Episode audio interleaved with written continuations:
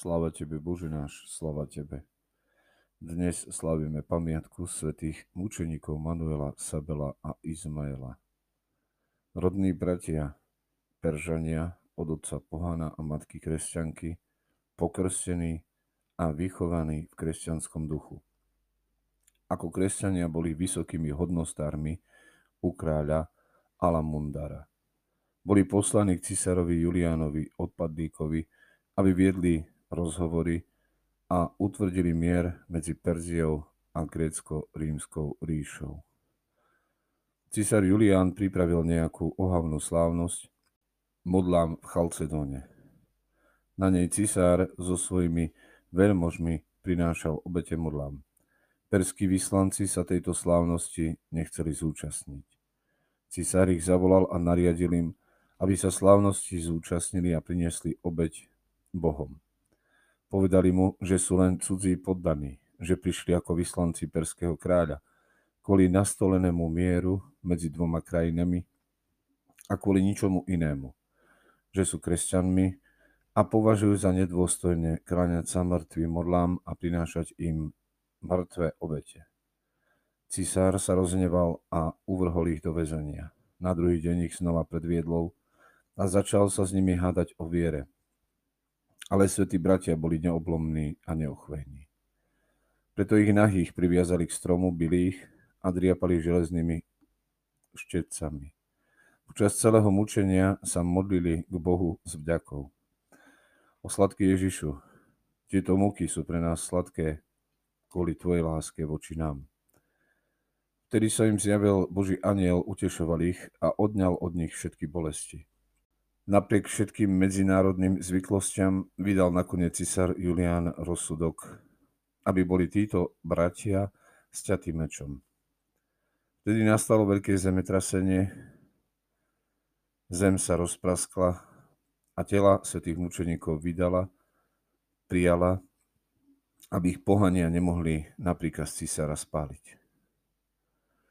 Potom znova zem vydala tela svetých mučeníkov, aby ich kresťania mohli s úctou pochovať. Nad ich ostatkami sa udialo veľa zázrakov. Keď to videli mnohí pohania, obrátili sa na kresťanskú vieru. Keď sa perský kráľ dopočul, ako Julián neľudsky vydal na smrť jeho delegátov, pripravil proti nemu celú armádu. A Julián tiahol proti perskému kráľovi, presvedčený o svojom víťazstve.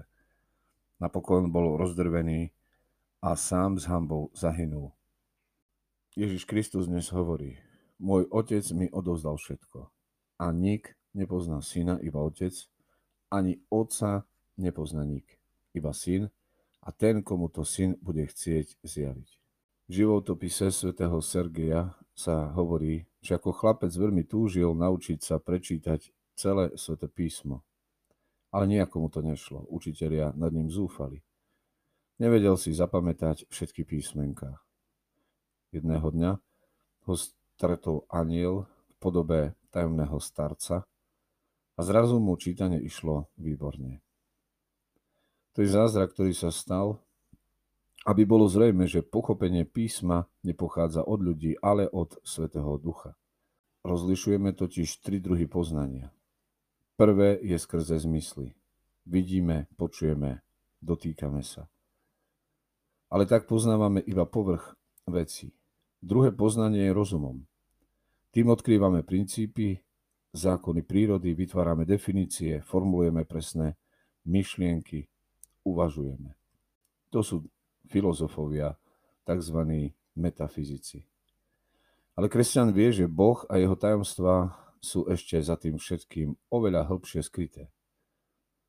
Prenikajú tam iba tí, ktorí majú čisté srdce, iba tí, ktorí vidia Boha.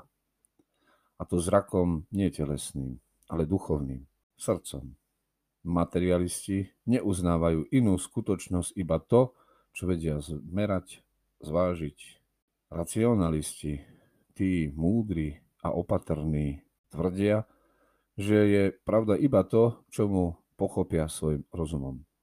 Tých však, ktorí majú čisté srdce, Boh sám uvedie do raja, kde kvitnú rúže Božích tajomstiev.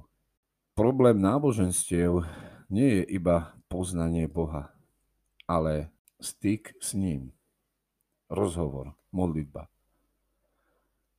Ako nemôžeme Boha poznať iba rozumom, potrebujeme osvietenie duchovné, tak tiež nemôžeme vojsť s ním do rozhovoru, pokiaľ on sám prvý nevysloví slovo. To prvé základné a jediné slovo, ktorým sa Boh obracia k ľudstvu, k človeku, k tebe, je sám Boží syn. Slovo. Logos. Ježiš Kristus. On je jediná brána, ktorá vedie k Otcovi. Dnes hovorí všetkým nám, poďte, všetci, ktorí sa namáhate, poďte ku mne. Všetci, ktorí ste preťažení, u mňa nájdete odpočinok. Vezmite na seba moje jarmo. Učte sa odo mňa. Lebo som tichý a pokorný srdcom a nájdete odpočinok pre svoju dušu. Lebo moje jarmo je príjemné a moje bremeno ľahké. Amen. Gospod,